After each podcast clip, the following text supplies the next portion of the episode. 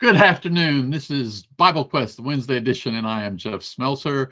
And with me, we have a full complement today Chase Byers in Fishers, Indiana, and Joe um, Works in Elmira, New York.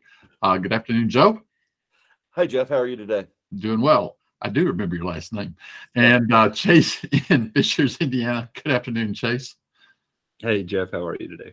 Good. So last week you guys weren't here. We missed you, but Drew DeGrotto and I handled uh, handled it, and uh, we went through Acts chapter ten. And Acts chapter ten is a watershed chapter because therein God makes it clear that He intends the gospel to be preached to Gentiles generally, and and kind of the floodgates are open. Uh, and this involves the story of Cornelius, a Roman soldier uh, to whom an angel appears and tells him to send to Joppa and fetch one Simon Peter, who will preach to him words where he about, about would be saved. Uh, handled it. And, well, that was interesting. Could you guys hear that? Yeah, there's some feedback there, Drew, uh, right. in the background. But anyway, so what happened, of course, was and what, what Drew and I stressed last week, where there were four, um, there were four uh, signs uh, and from Peter's perspective, the order in which they occurred is first of all, he's up on the housetop and he sees in a vision a sheet, as it were, of all different kinds of animals, clean and unclean, being lowered, and a voice from heaven telling him, Arise, kill, and eat. And um, he protests, and the voice tells him, What God has cleansed, make not thou common. Um, and and he's wondering what that meant. So that's the first thing. Then the messengers from Cornelius arrive, and the Holy Spirit tells Peter, Go with them, nothing doubting, for I have sent them. So the second sign is the Holy Spirit telling him, Go with these Gentiles back to see this Gentile centurion. And when he gets back to Caesarea and he meets Cornelius and all the people gathered there, Cornelius tells Peter uh, about the angel that had come to Cornelius and told him to send to Peter. So that's the third thing. And then the fourth thing is that while Peter's preaching, uh, the Holy Spirit comes upon Cornelius and his household, and and you'll have to remember that traveling with Peter to the home of Cornelius were six other brethren, Jewish brethren, who had not seen the vision that Peter had seen, and uh, but now they see the Holy Spirit come upon Cornelius and his household, and so that's the fourth thing. And so they all come to the conclusion we can't forbid water, um, who've received the Holy Spirit just as we did. And so uh, Peter commands them to be baptized in the name of the Lord Jesus. Now, that's chapter 10. And Joe, you may have something you want to go back to and make sure that we talked about in connection with chapter 10. If we didn't, that we could. And then we'll move on into chapter 11, where we get to revisit it all. I, I suspect that you cover the, the things that I would as well. it, it is rather uh, uh, powerful that this was a a chapter for the Gentiles, but it was every bit a, a chapter for the Jews to right. learn from. Um, and as you mentioned, both Peter and then those who were with them, uh, with him, needed to learn that lesson, and that sort of segues into chapter eleven, even. If I can, if I can reiterate that, because folks, if you're listening to this as, as a podcast later on, if you're listening to us live, that is so critical. The the pouring out of the Holy Spirit upon Cornelius's uh, household was for the sake of Jews, that Jews would understand that this would be a sign to the Jews, God telling them, I mean for these Gentiles to hear the gospel and receive it. Uh, it was not about, uh, it was not directly by virtue of the Holy Spirit coming upon them that they were saved. It was not God telling anybody they're already saved. It was simply, look, this is from God.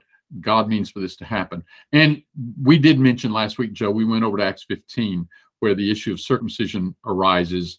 Do these Gentiles have to be circumcised? And Peter goes right back to this incident described in Acts 10 and the Holy Spirit coming upon them to, to, to make this point. God was bearing witness with them.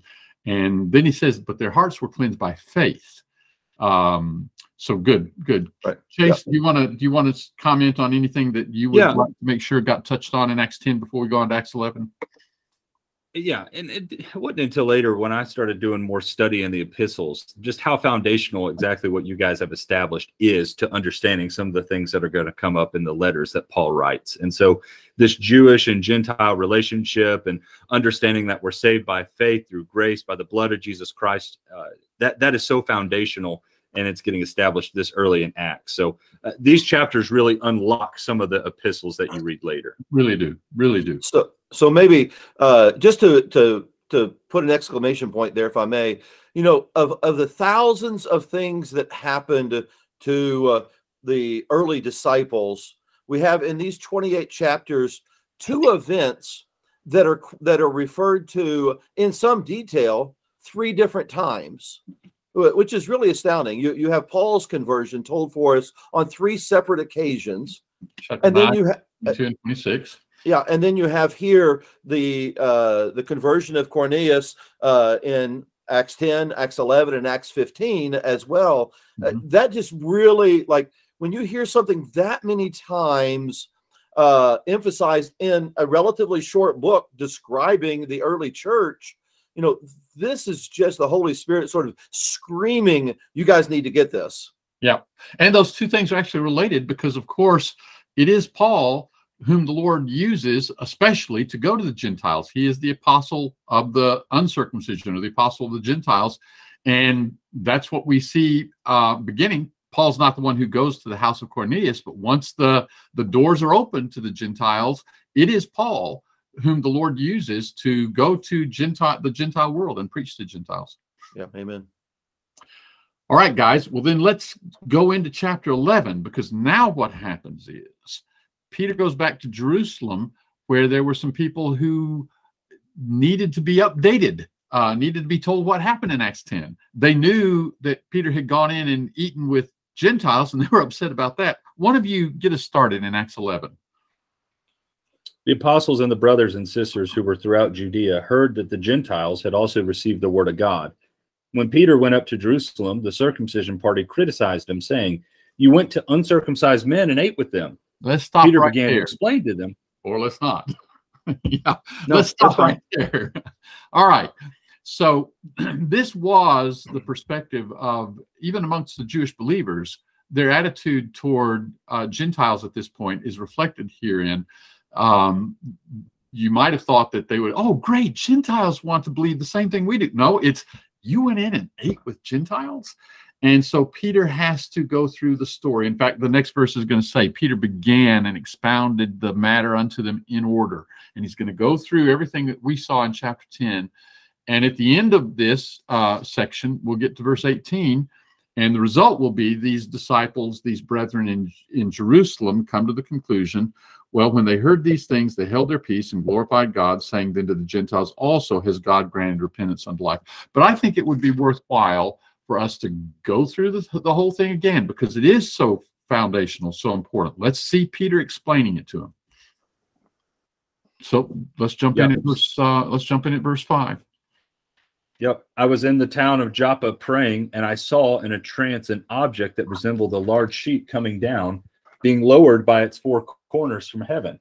And it came to me, and when I looked closely and considered it, I saw the four footed animals of the earth, the wild beasts, the reptiles, and the birds of the sky. And I also heard a voice telling me, Get up, Peter, kill and eat. No, Lord, I said, for nothing impure or ritually unclean has ever entered my mouth. But a voice answered from heaven a second time, What God has made clean, you must not call impure. This happened three times, and everything was drawn up again into heaven. So there, At that very there- moment, three. Well, let's stop there because that's the first sign, uh, at least from from Peter's perspective, as he encountered the signs. That's number one. Um, all right, let's go on from there. At that very moment, three men who had been sent to me from Caesarea arrived at the house where we were. And the Spirit told me to accompany them with no doubts at all. These six brothers also accompanied me, and we went into the man's house. Okay, let's And pause. he reported because- to let's let's pause there because that's the second sign. The Holy Spirit saying, Mhm. uh, "Don't make a distinction. Distinction between between- between a, a Gentile's house and a Jewish house going in. right, yeah. right. and and uh, and again, um, the, the Holy Spirit is telling Peter to go and not make a distinction. So that's the second sign. All right, get the third one. Yeah. So in verse 13, uh, verse 13, he reported to us how he had seen the angel standing in his house and saying, Send to Joppa and call for Simon, who is also named Peter. He will speak a message to you by which you and all your household will be saved. Would you call that the third one? That's the third one. That's the third one. And we might Yeah. pause here before we go on to the fourth one and and just notice that the angel had said to Cornelius, Pre- Peter will preach to you words whereby you'll be saved, not you'll have some mystical experience whereby you'll be saved, not the Holy Spirit will come on you and that'll be your salvation, but you're going to hear words whereby you'll be saved. I think that's a helpful thing for you to point out, Jeff, just because of how much confusion there is today with the way people talk about the Holy Spirit and how it moves them or makes them feel. Because even in the day where the Holy Spirit was as active as it was in this way, I'm not saying the Holy Spirit isn't active today, but as it was in this way, it was never feelings that they had, but there were definitive things that the Holy Spirit was showing them. Uh, and so, uh, coming to Peter and saying this thing, you know, go with them, and then an angel and these other things. So there were think- definitive things. You know, and and I, I want to come back to this, but let's go ahead and get the fourth. Let's go ahead and get the fourth sign. Then I want to come back to the Holy Spirit in just a minute. Let's go ahead and get the fourth sign. Um, so picking up in verse 15, as I began to speak, the Holy Spirit came down on them, just as as it did on us at the beginning. And I remember the word of the Lord, how He said, "John baptized with water, but you will be baptized with the Holy Spirit." Um, if then God gave them the same gift that He also gave to us when we believed in the Lord Jesus Christ, how could I possibly hinder God? And when they heard this, they became silent and they glorified God, saying, So then, God has given repentance resulting in life even to the Gentiles. So so there you have the fourth sign, and then the result. They get it now. Okay, so these four things: the vision that Peter saw, the fact that the Holy Spirit told him to go, not doubting. Holy Spirit had sent these Gentile messengers. The fact that um, he gets to Cornelius, and Cornelius says, "An angel told me to send for you, and and you would preach words to me whereby I'd be saved." And then finally, the Holy Spirit coming upon uh, Cornelius and his household while Peter's preaching to them. You put that all together, and it becomes clear even to these brethren in Jerusalem. Oh, this is God's plan. Um, so, all right. Anything about those four signs that you want to talk about before we go back and talk about the Holy Spirit just a little bit? Nope. So the one thing I want to note here, when we talk about the significance of baptism, Peter commanded them to be baptized in the name of the Lord Jesus. Think back to Acts 2.38 when they said, Brethren, what shall we do? Peter said, Repent, be baptized in the name of, of Jesus Christ for the forgiveness of your sins. Um, similar here. But sometimes people who don't believe baptism is the point at which we pass from death into life, that we pass from being outside of Christ in Christ, at the point at which we're buried with Christ. Uh, they'll say, well, look here, Cornelius was saved before he was baptized, and we know that because he got the Holy Spirit. In their minds, if the Holy Spirit comes upon you, then you're saved. And and they are really too narrowly understanding the Holy Spirit, too narrowly defining the work of the Holy Spirit. The Holy Spirit, I I understand the Holy Spirit to be deity, to be God, and and the Spirit of God can do a lot of things.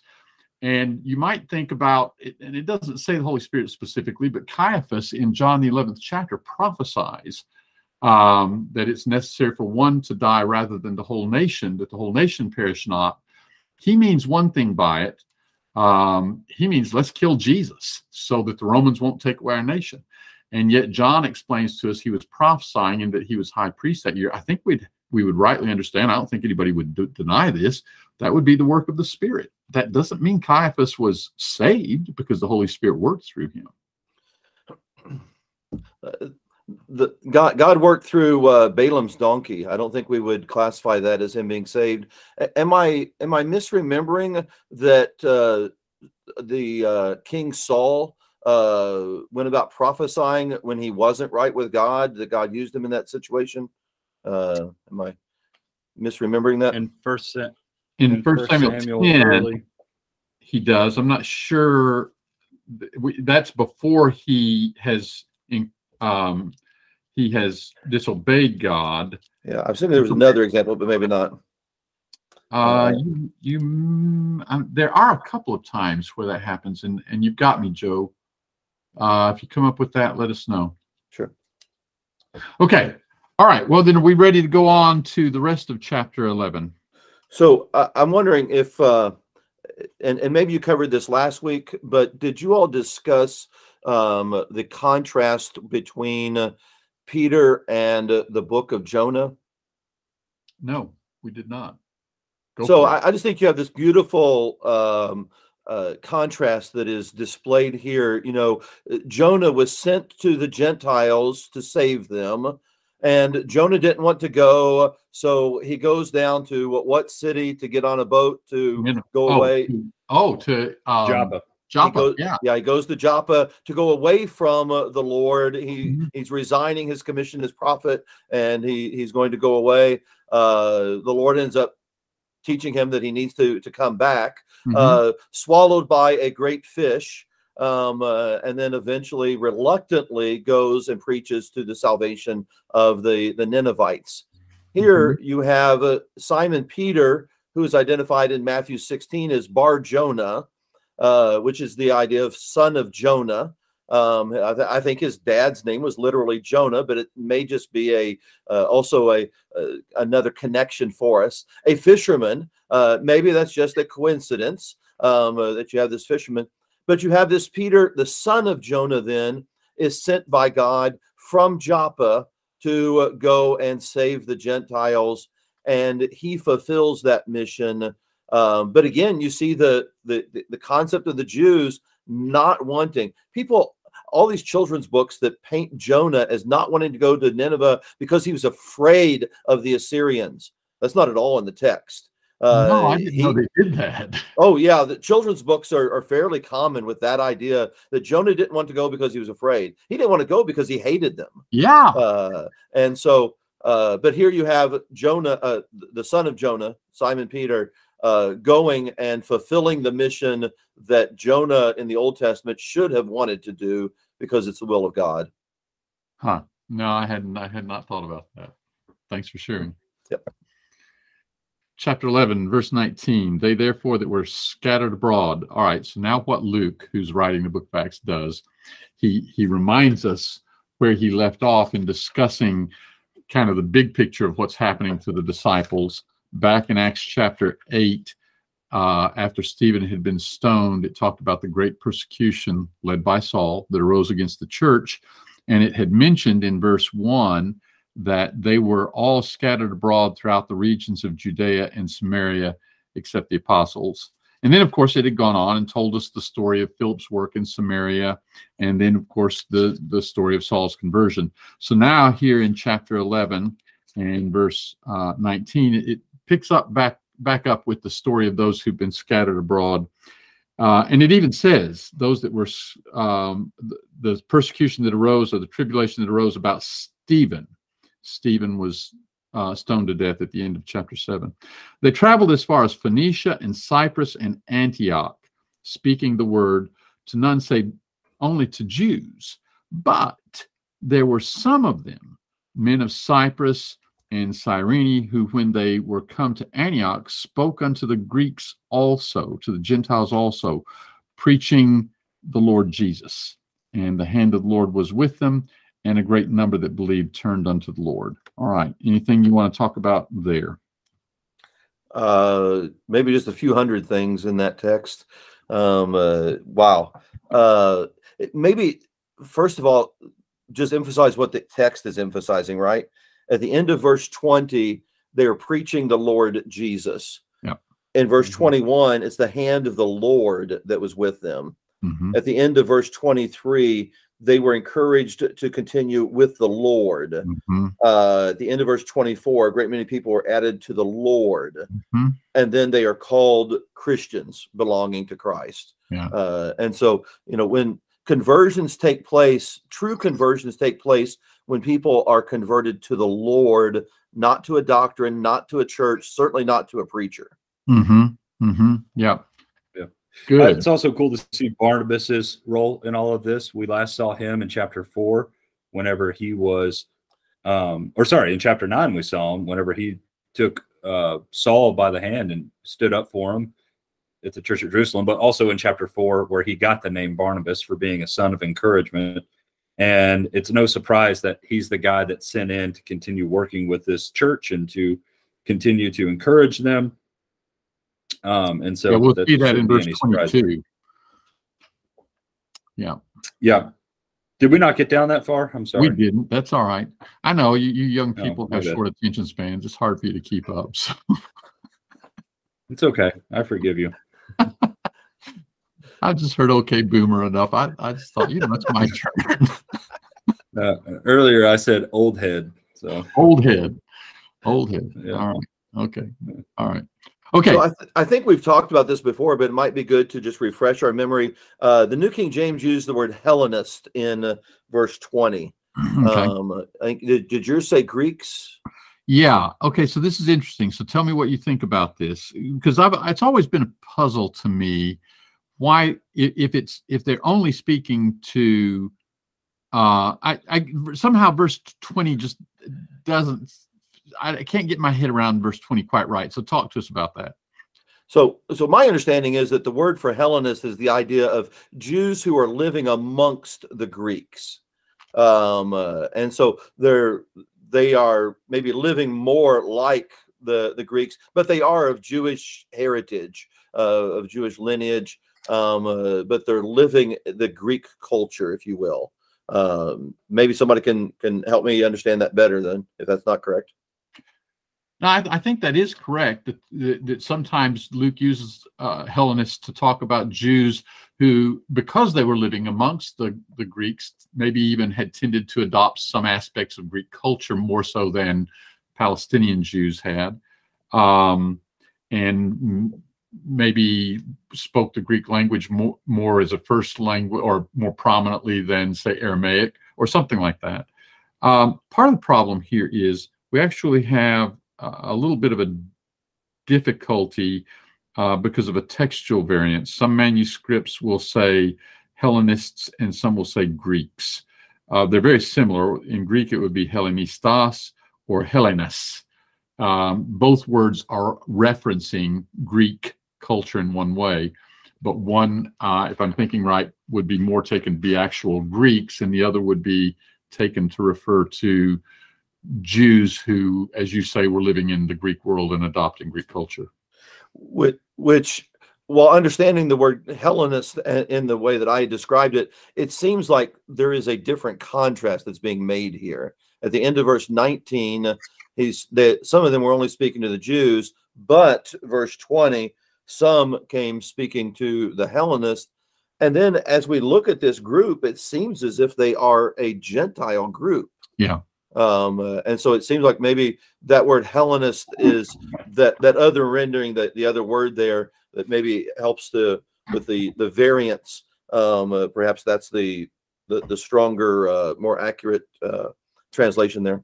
I it, it's easier for me to, to understand the text if it is talking about um it's e it's I when I read it in English I want to assume it's it's talking about Gentiles. Right. Um that and and and if I'm remembering right that is in the oldest oldest manuscripts but it's also less well attested. Fairly early on the Hellenistas uh, starts popping up in the text. I'll take a moment to revisit that issue a little bit while you guys take us on down. Um, if you want to start there in verse uh, 21 and, and get us to Barnabas's interaction with this group. So the Lord's hand was with them, and a large number who believed turned to the Lord. News about them reached the church in Jerusalem, and they sent out Barnabas to travel as far as Antioch. So, as Jeff pointed out, I spoiled it and got ahead of myself. But in chapter nine, that's where Barnabas was left off. He was in Jerusalem in chapter nine.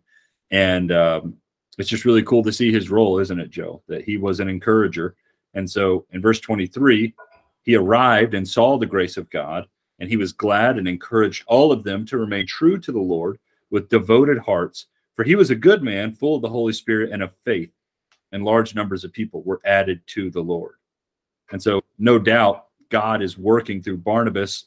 I love that Luke slows down. It seems like, and it would make sense to me, that Luke was a personal friend of Barnabas's. So he takes a second to highlight some qualities of Barnabas as a brother. Um, he was an encourager. He spoke to them about remaining true to the Lord with devoted hearts. And of course, it's cool to think about these people because they were persecuted. I mean, the whole reason they ended up in Antioch is that they had been scattered as a result of, of people beating them because they were Christians. And so Barnabas still feels the need to tell them, stay true to the Lord, stay devoted to him. Um, so, yeah, What do you got, Joe? So I, I'm just always impressed. I it, th- this one phrase just it, it's in larger print in my Bible. It seems like um, uh, because it, it just is so overwhelming to me, where it says that Barnabas, when he came, he saw the grace of God. You know what? If you were going to take a, a box of crayons and a, and a piece of paper and you were told to draw, you know, make a drawing of the grace of God, what what would you draw? You know, what what does the he's it was something that he saw with his eyes. Well, what he saw were converted souls. What he saw were people that that, that now belonged to uh, to the Lord, and so uh, it's a reminder to me that when I see other Christians, I need to see the grace of God, and, and that's going to demand that I'm going to treat them differently. Uh, you know, I, I, I'm I'm going to be more careful with the way that I um, react to them or, or act toward them. Uh, I need to have the the attitude and the reaction that Barnabas here does. When we see converted souls, when we see people that by the blood of Jesus they are saved and have relationship with God, that should encourage us. The result of that was he saw the grace of God and he was glad. Um, you know that that should be our reaction when we when we come to assemblies. You know when when we meet with brethren, uh, we we should look around the room and and that should just cause us joy. That's a great point. Then, then of course, in verse 24, Luke tells us that Barnabas himself was a good man, full of the Holy Spirit and of faith. Um, and so it's no surprise that he's having that kind of reaction to. What the Lord has done in Antioch. And large numbers of people were added to the Lord. That phrasing, I think, is very intentional in the book of Acts. Uh, you see it at the end of Acts 2, whenever it talks about, and the Lord was adding to their number daily. Um, the Lord is the one that does the adding to to Jesus. And then Barnabas decides he needs help. I love that. That that is one of my favorite parts of the book of Acts. So in verse 25, then he went to Tarsus to search for Saul. I mean, the work was going so well in Antioch that Barnabas leaves it so that he can go get Saul. I mean, you have to be super overwhelmed to where you just have to walk away and go get someone to bring it back. And in verse 26, he found him and he brought him to Antioch and for a whole year, they met with the church and taught large numbers, and the disciples were first called Christians at Antioch. And guys, I, I think all three of us have experienced that on, in some level or another. Um, you know, Jeff, I think about your work in Extend in, in the Northeast.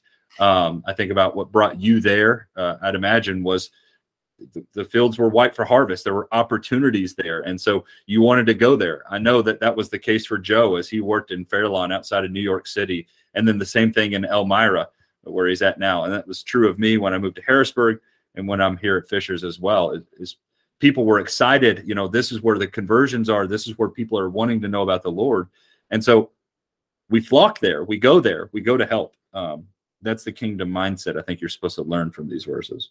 Mm-hmm. Mm-hmm. Um, so, and, and just geographically, uh, going from Antioch to Tarsus, he's just Barnabas is wrapping around the northeastern corner of the Mediterranean Sea and goes up to Tarsus, gets Saul. He's still known as Saul here in Luke's account. He hasn't been called Paul yet, and and brings him back to Antioch.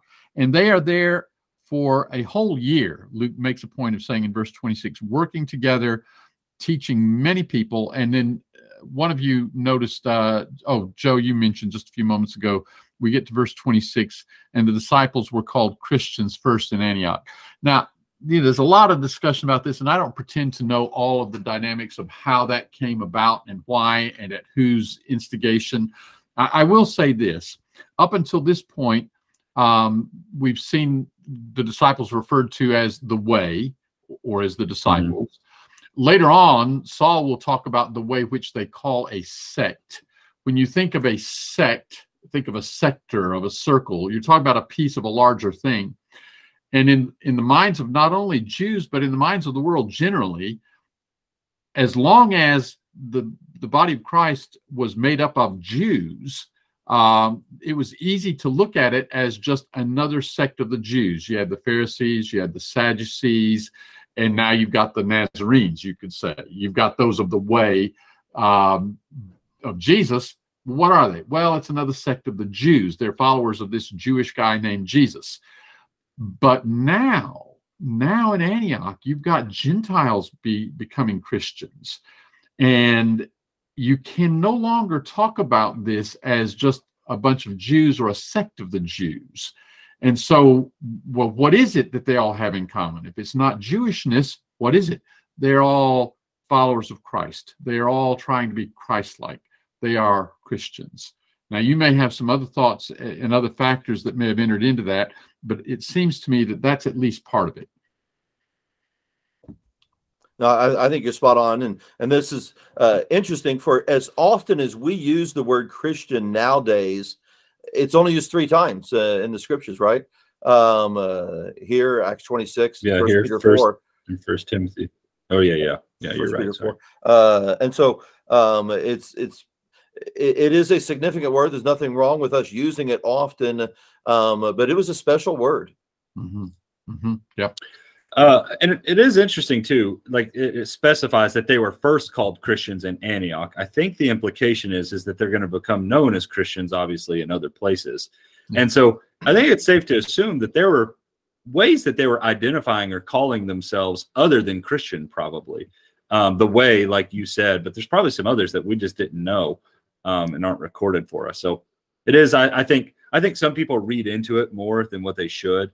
I've heard some people suggest that it was a it was like a, a bad name or like a name that was given to them by the world. And I don't understand where any of that comes from. But I think it is just as simple as they needed a way to identify themselves. Like who are what is this group of people meeting over here? Well, they're the Christian, they, they follow the Christ, you know, Christians. That that's what they are. Um, so anyways, Yeah, I, I think that some people get that from First Peter. If anyone suffers as a Christian, you know, so because you have the name Christian attached to you, you're suffering. So those who are causing the suffering are looking down upon that word. But but I, I agree with everything you said. I but I suspect that is where at least some people get that. Then you might want to read into, or people might read into Agrippa's almost you persuade me to be a Christian. Was he being sarcastic or was he being truthful? You know, and so you can sort of create a a teaching about the word Christian being negative, but you have to have a couple of assumptions along the way there. And and, and the fact is, it may just be that both of those are true. You know, like it is today. We call ourselves Christians, and and, and we uh, we we readily and wholeheartedly adopt that terminology, while people of the world will sneer and jeer. Oh, look at those Christians. Right. So it, it may just be what the way it is today is the way it was then, perhaps. Good. Just because somebody uses it as a pejorative does not necessarily mean that it originated as a pejorative or is always a pejorative, but on the part of those who are Christians. Exactly. Yep. All right. So, um, yeah, go ahead. um, well, now I have. Oh, uh, you were going to talk about the the Hellenist word. Did you come back on that or no? Yeah, no, what what I think what we said a few minutes ago is right. I went back and did look at it. Um, and the the, the only thing there's a, quite a discussion about it. The only thing that I we that I could add in brief here is that the the word that would mean uh, Greek speaking Jew or Hellenist uh, is actually not a word that is widely known um, in ancient Greek. It's really not a word apparently that is known prior to the New Testament. Let's see if I can find that line here real quickly. Um, uh, let's see here. Oh, so this word is found nowhere else in previous Greek literature or in Hellenistic Jewish literature, and in the New Testament it occurs only here and in Acts 6:1 and in Acts 9:29. So that's part of the problem. The the you might think that the manuscript evidence favors uh, this word that we think would mean Greek speaking Jew, but there's not a whole lot of uh, whole lot of examples of its usage. Uh, only three in the New Testament, and not much prior to that, to give a whole lot of foundation to the idea that it has to mean this and not that. Um, so that's just a little additional information. Okay, um, let's go on. Let's start down in Acts chapter 11, verse 27. Now, in these days, there came down prophets from Jerusalem and, and Antioch. And I always point out when I'm having Bible studies with people reading through the book of Acts, um, when you come down from Jerusalem, that doesn't matter what direction you're you're going, uh, you're going down from Jerusalem. And when you go to Jerusalem, doesn't matter whether you're tra- traveling north or south or east or west, you're always going up to Jerusalem. And so the fact is, Antioch is north of Jerusalem, but prophets came down from Jerusalem unto Antioch, uh, even though they're going north. And there stood up one of them named Agabus, and signified by the Spirit that there should be a great famine over all the world, which came to pass in the days of Claudius. Claudius, one of the Roman emperors.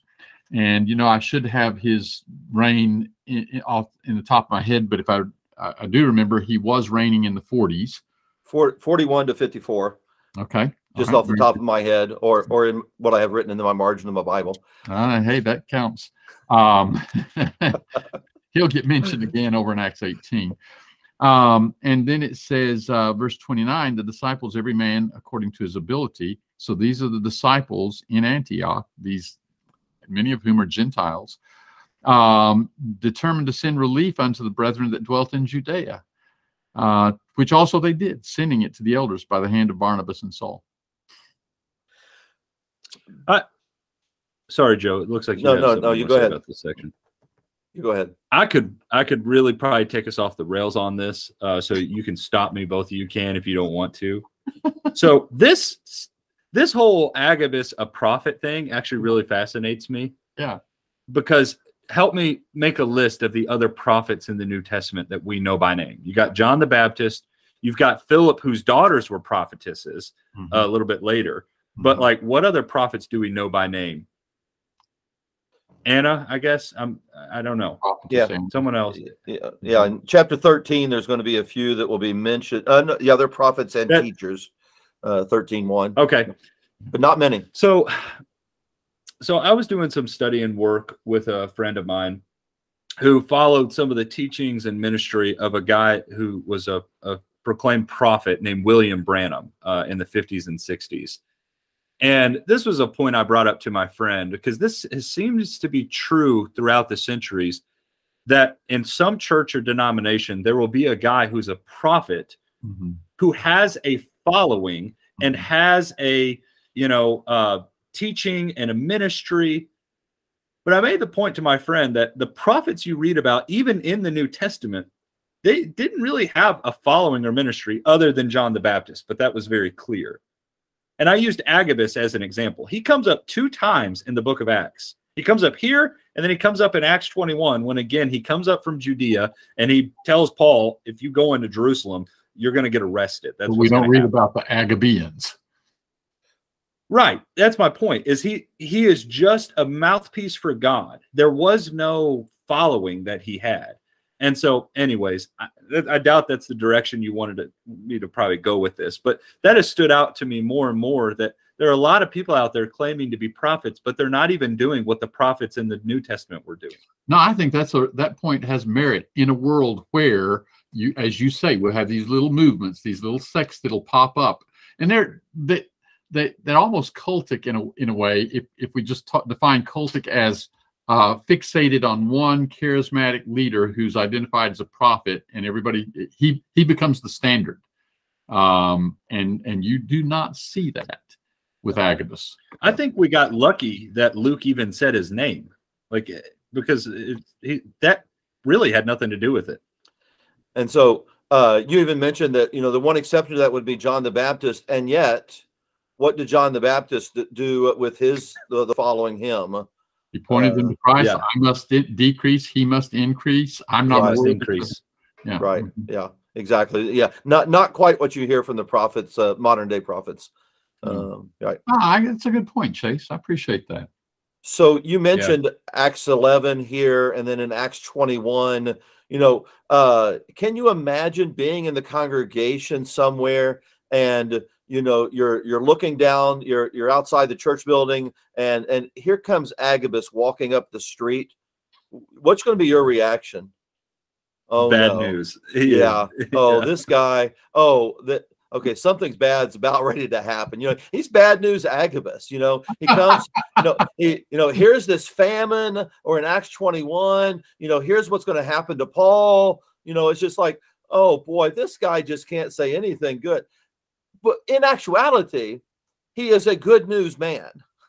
You know, he, he mm-hmm. is helping individuals in both of the situations. And yet people may very well perceive him as being, oh, him again. Oh no. You know, uh, you know, the word Agabus means locust. You know, Does you it sort of really?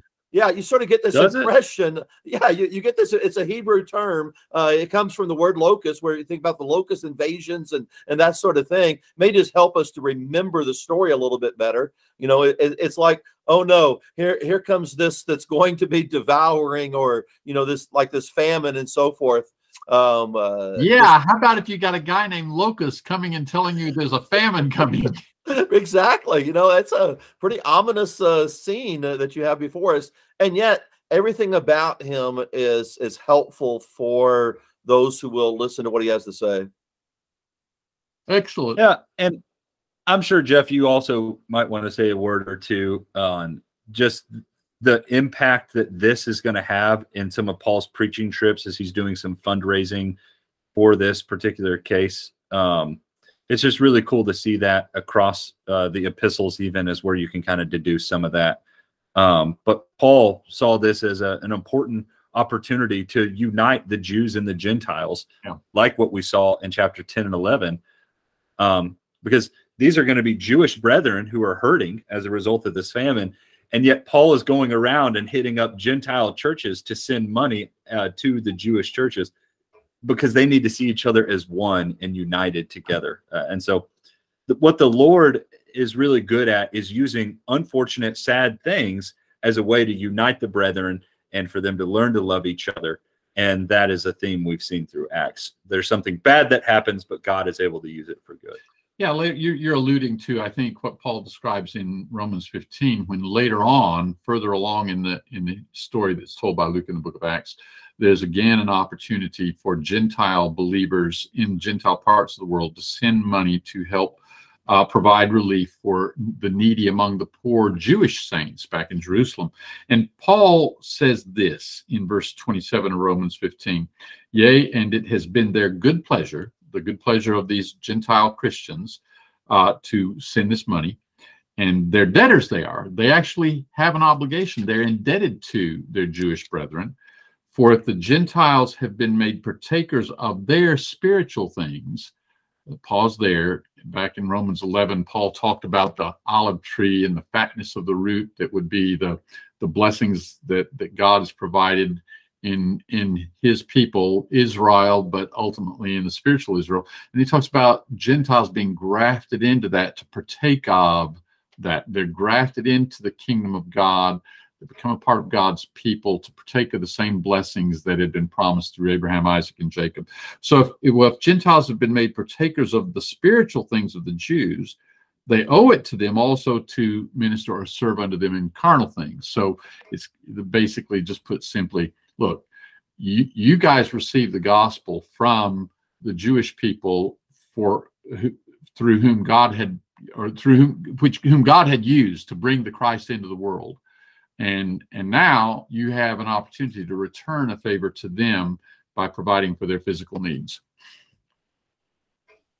Is that what you had in mind, Chase? Yep, that's exactly what I had in mind. All right, good.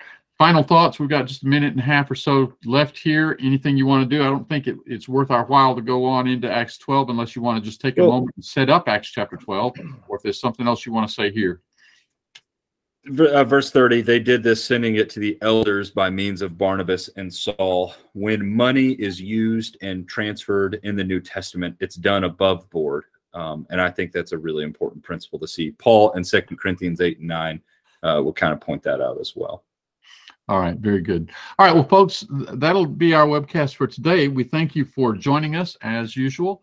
And um, Lord willing, we'll be back next week and we'll get started into Acts 12, where we're going to talk about uh, the first apostle being killed and then Peter being arrested and what comes of all of that. So we hope you'll join us again next week.